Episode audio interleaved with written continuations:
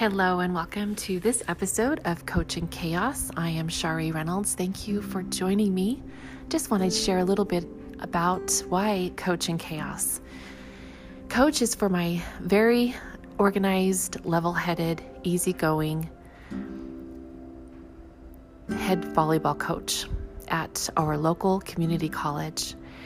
And then there's me, the chaos. And that is the purpose and the desire that I have for this podcast that I reflect upon my scripture study and my prayers and be a little more mindful about my learning in my day, that I'm less reactionary and not so easily triggered by the comings and goings of what happens with what my children say or something that happens in line at the grocery store or if I'm not happy with something that's going on at work.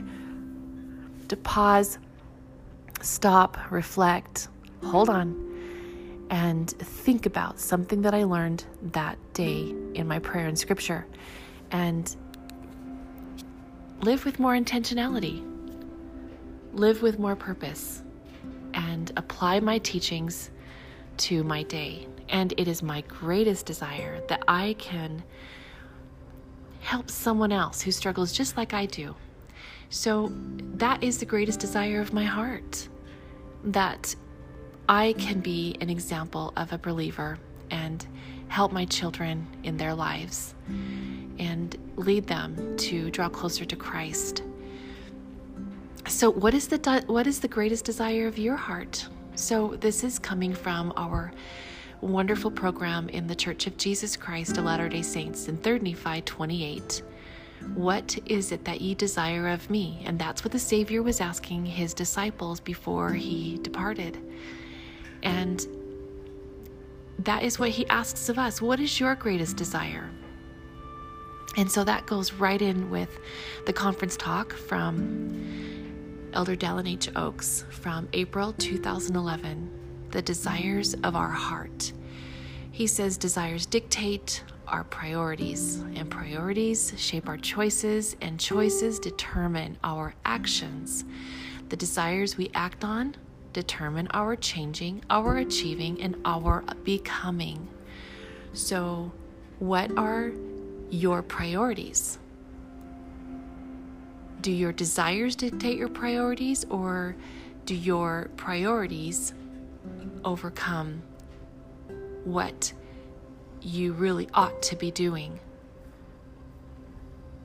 So each moment in my day, I try to find the strength to do what is right, to be brave and relentless in fighting for truth and righteousness. I'm not out to change the world, but I'm out to change my corner of the world. And that is that is my desire to live with compassion, courage, and joy.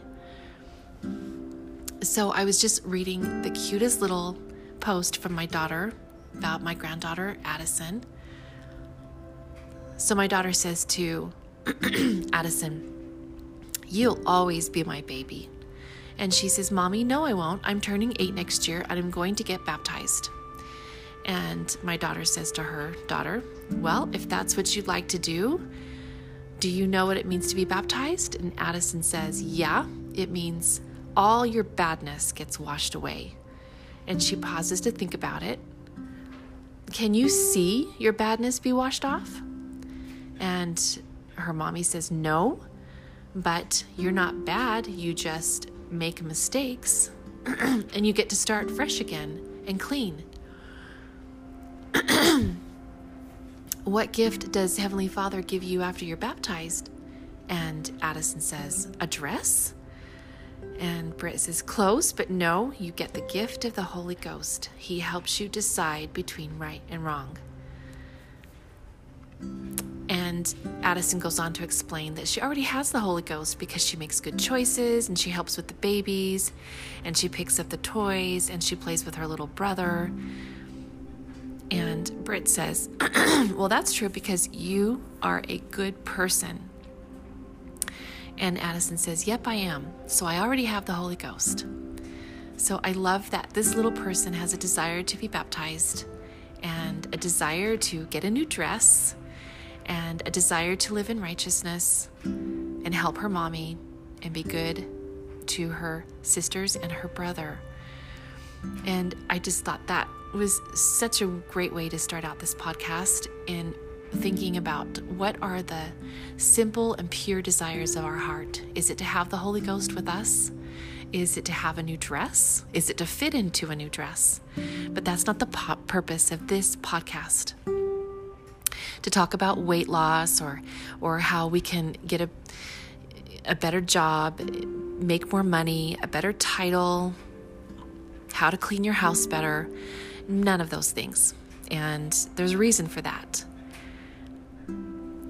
Because there are plenty of podcasts out there that touch upon this exact thing. So I have to circle back to the pure desire of my heart.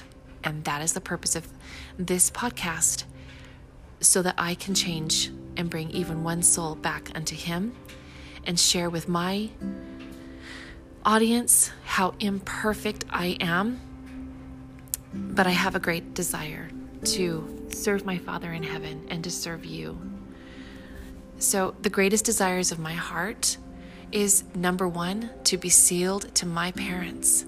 I am not sealed to my parents, and I will touch back on that about a little bit about my background here in just a second. I have a desire that my siblings, my own siblings, will be friends. And that my children, because my siblings are not all of them are friends, I have a desire that my children will be friends with each other.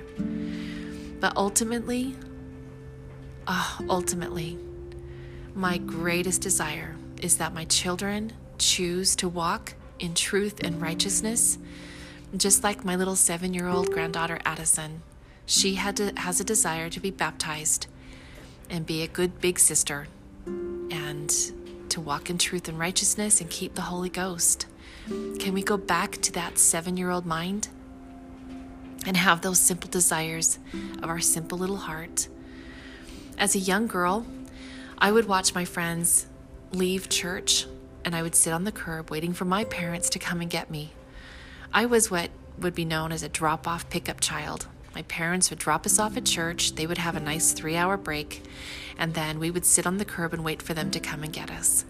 And I would watch as my friends got into the cars with their mom and their dad, and my soul hungered for that. It ached for that. I wanted so desperately to sit in church with my mom and dad.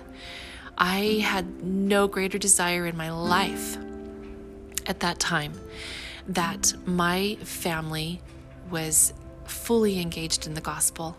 And it was from that experience in watching the example of those great families in my ward in Fresno growing up that I was going to have that family. I was going to go to church with my husband and my children in tow, and they will not know what it's like to have inactive parents. They will have the gospel teaching in their home. And so that is what I set out to do. That was the greatest desire of my heart as I entered into my adulthood and becoming a mom. So I would go to my mom and I would say, Mom, can we have family prayer? You know, because we had learned about that in in in church or someone raised their hand and commented on something in Sunday school when they had prayers a family. And again, my heart would tug a little and the sadness would be overwhelming. So I asked my mom, Mom, can we have family prayer? And she shrugged her shoulders and said, Well, yeah, if you want to call everybody to family prayer, but that's not going to last. So I didn't call everybody to family prayer. I gave up on that hope in my own family. I wanted so much to have my dad come to church.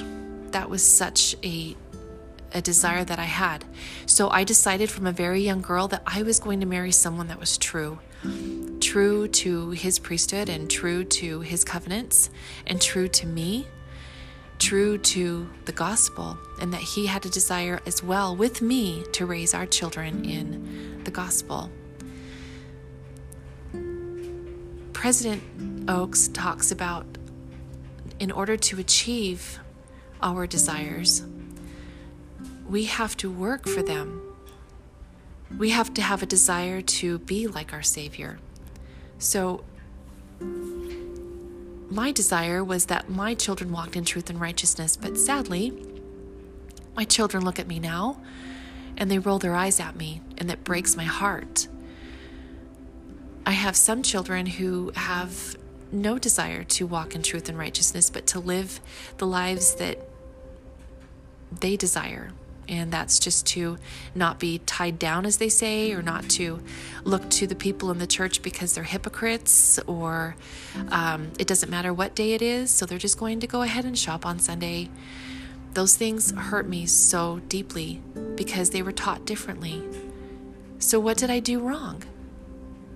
Here, I wanted so badly for my children to be raised in a different home than I was raised. So I provided that in the best way that I knew how, but they're choosing differently. So, what can I do differently? I, absolutely nothing. I've done all that I can. But I can live my life with the desires of my heart, and that is to return to my Heavenly Father. And so, what can we do to make the desires of our heart more righteous? I watched my daughter as she carved out a pumpkin according to a picture that she saw. She was very meticulous and cautious and careful as she took out all the guts. And that's exactly what we need to do take out all the unwanted guts of our heart and carve our lives to be just as our Father in heaven would love to see us carve it and shape it into a beautiful and righteous son or daughter of God and be more intentional and more mindful about becoming like Him. I love this verse. Therefore, they did forsake all their sins and their abominations and their whoredoms, and they did serve God with all diligence day and night. That's taking all the guts out of the pumpkin, right? Forsaking all of our sins and abominations and our whoredoms. And there's that word diligence again. Diligence that means careful and persistent work and effort. And so sometimes I feel like I just want to give up on this podcast. No one's listening anyway. And I think I don't care. I, again, I am leaving my testimony for my children, and I pray with all my heart that they listen and they hear the pleadings of their mother and they turn their heart to God because of the example I've set for them. It is my greatest desire to bring the souls of my children back to my Father in heaven, that I might experience the fullness of His joy and sit down with my Father in heaven in His kingdom. And I would hope that it is your desire and the desire of my children to do that as well. Elder Oaks talks about how if our righteous are des- if our desires are righteous, sufficiently intense, they will motivate made us let me start that again. If our righteous desires are sufficiently intense, they will motivate us to cut and carve ourselves free from addictions and other sinful pressures and priorities and I watch my kids as they spend countless hours on TikTok practicing dances. And I think, wow, if they could just, if they just spent a few minutes on scripture, they could probably master that dance a little bit faster because I have, I have such confidence that when we choose our Father in heaven first, He helps us master what our the desires of our of our worldly heart might be, as long as they're righteous worldly desires like to improve on the appearance of our bodies or improve in in how much money that we make, improve our, our jobs and improve as employees, improve our place of business. I know that as we choose our Father in heaven first, we can improve our lives.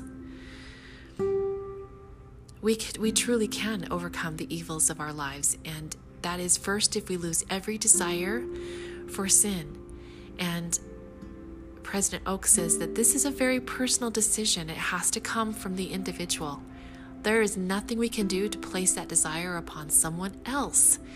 Oh, that is so frustrating. And sometimes I just don't like free agency. I just want to force my children and press upon them the, the need that that they must apply within in themselves to read their scriptures and to say their prayers and to go to church and keep the Sabbath day holy and to keep that temple recommend. All the desires I have for my heart, I have for my children. But if they're not making that their own purpose and destiny and desire, and TikTok is more important, or going to Maverik and getting a drink on Sunday is more important, then so be it. I am going to continue on in the desires of my heart, and that is to live my life for my Father in heaven. Because I have lost a desire for sin. And it, it is my hope that those of us who are listening and for my children that they too desire, deliberate, deliberately desire to lose a desire to to sin and to give away all of their sins in order to know our Father in heaven better. Therefore, what we insistently desire over time is eventually what we become. So, in order for us to be true disciples of our Father in heaven, we have to give away all the yucky pumpkin guts within us. And how do we do that? We look to our Father in heaven and let go and let Him prevail and put the welfare of others ahead of ourselves. Shape our choices, shape our decisions and our actions according to the desire that our Father in heaven has for us. I just want to read that again, what President H. Oaks says